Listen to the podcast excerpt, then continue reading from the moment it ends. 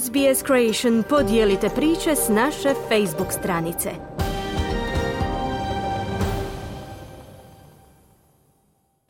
Vi ste uz SBS na hrvatskom jeziku, ja sam Mirna Primorac.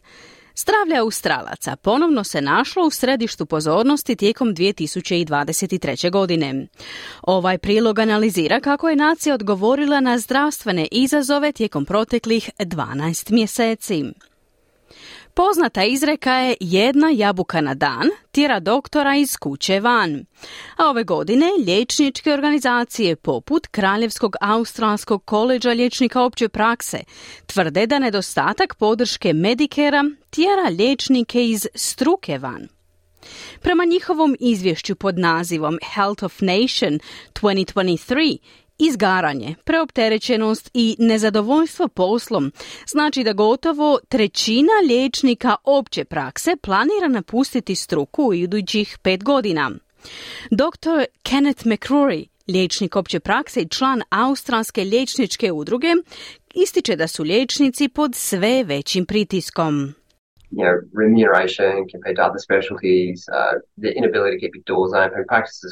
know, left, right and because they can't afford Niže plaće u usporedbi sa drugim specijalistima, nemogućnost održavanja ordinacija otvorenima, zatvaranje ordinacije jer si ne mogu priuštiti nastavak besplatnog liječenja pacijenata. Sve to čini odlazak prilično logičnim, kazao je McCrory. Još jedna tema ovogodišnjih naslova su zabrinutosti o pristupu NDIS-u, nacionalnoj šemi invalidskog osiguranja. Ministar NDIS-a Bill Shorten ističe važnost vraćanja programa izvornoj svrsi, te uvjeravanje država i teritorija da preuzmu veći udio financiranja kako NDIS ne bi bio jedina opcija za osobe s invaliditetom. The NDIS is not what it should be. It is not delivering the outcomes Australians with disabilities need and the Australian public expects. NDIS nije onakav kakav bi trebao biti, ne pruža rezultate koje Australci s invaliditetom trebaju, a koje australska javnost očekuje. Da bi NDIS ostvario svoj puni potencijal, potrebno je svježenje, kazao je Šolten. Ovo zabrinjava zagovornike neuroraznolikosti koji strahuju od nedostatka podrške. Christine O'Connell dijeli svoje iskustvo sa NDIS-om i smanjenjem planova financiranja. I'd been hearing from other autistic people that they had had really big cuts to their plans when they were up for review and then Čula sam od drugih autističnih osoba da im je tijekom pregleda rečeno da su im planovi značajno smanjeni. Bila sam zabrinuta tijekom svog redovitog posjeta liječniku, a nakon toga sam stvarno dobila pismo sredinom siječnja koje mi je najavilo smanjenje financiranja za psihologa za 75%, što je za mene najvažnije, kazala je O'Connell. Ove godine se ispričalo preživjelima od talidomida. Premijer Anthony Albanizi izrazio je žaljenje prema onima kojima je lijek prouzročio urođene mane, nakon što su upozorenja o sigurnosti lijeka godinama ignorirana. Preživjela Sue Jerome dijeli svoje iskustvo s nerazvijenim rukama i izazovima koji proizlaze iz utjecaja lijeka. When I was born, I was taken away and all mum heard the nurse saying, Oh my God. I had a lot of people laughing at me. Um, Kada sam se rodila, bila sam odvojena od mame i sve što je ona čula bila je medicinska sestra koja je govorila, o moj Bože. Ljudi su mi se smijali, a ja volim svoje ruke. Mislim, ovo sam ja, sviđaju mi se moji mali prsti.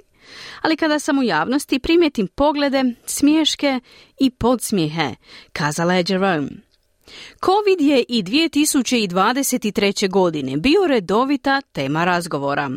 Australija je najavila 12-mjesečnu istragu o svom odgovoru na pandemiju, no neće razmatrati odluke država i teritorija o karantenama, a Anne Ruston iz opozicije tvrdi da je to problem.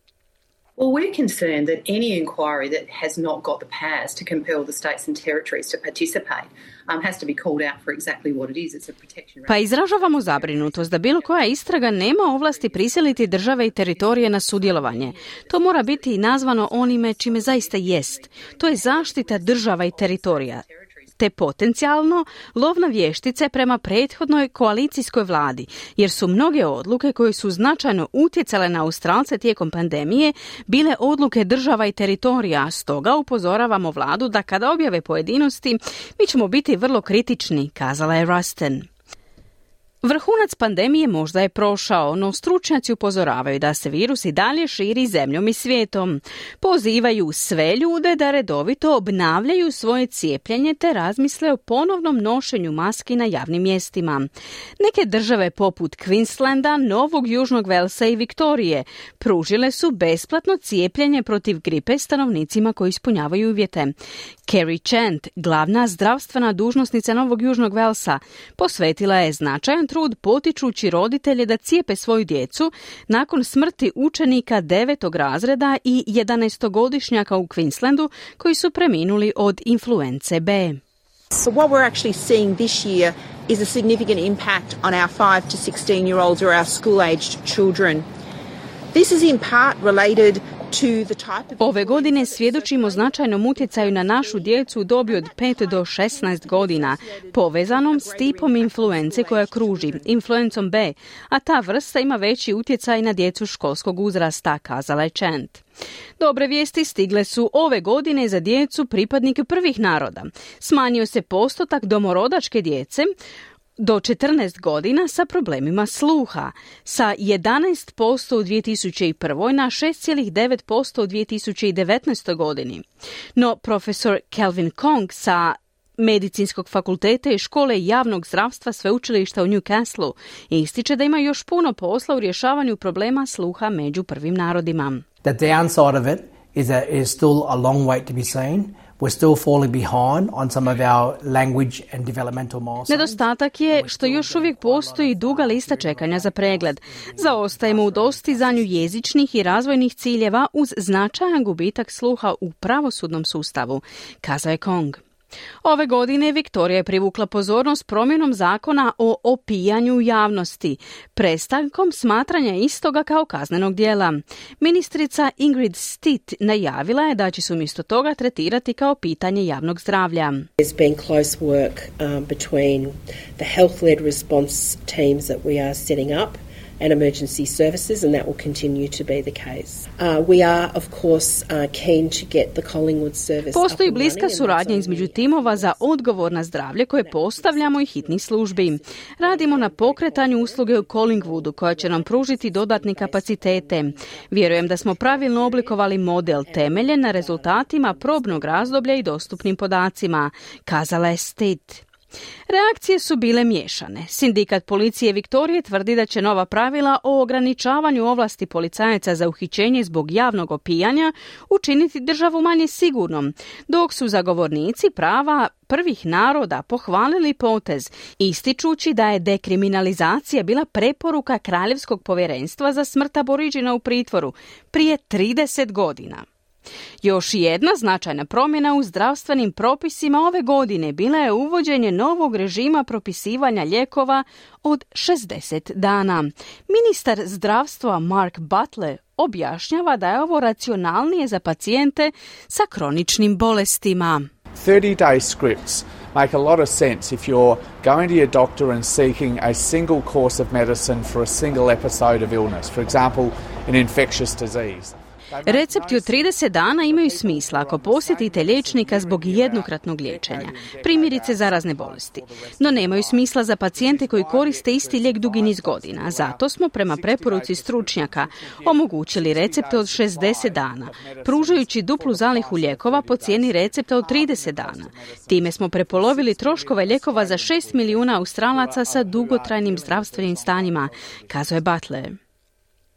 Građani Bridgetowna, zajednice tri sata jugoistočno od Perta, privukli su pažnju ove godine odlukom trgovaca da prestanu prodavati energetska pića osobama mlađima od 18 godina.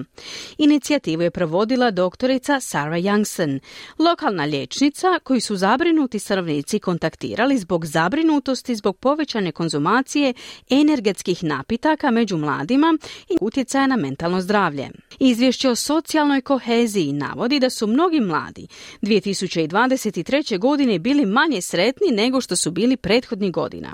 Dr. James O'Donnell bio je glavni autor studije. So in 2023, 48% of people were saying they have a great sense of belonging in Australia. U 2023. godini 48% ispitanika reklo je da ima izražen osjećaj pripadnosti, što je najniže od kada mjerimo 2007. godine, kazao je Donald.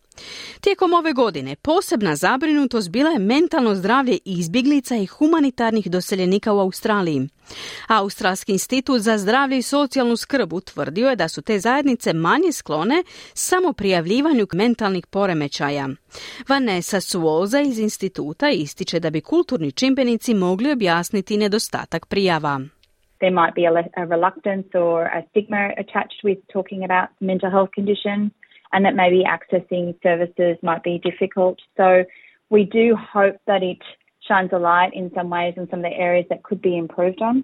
Možda postoji nespremnost ili stigma vezana uz razgovor o mentalnim zdravstvenim stanjima, a pristup uslugama može biti otežan. Stoga se nadamo da će ovo baciti svjetlo na područja koja se mogu naprijediti, kazala je Suoza.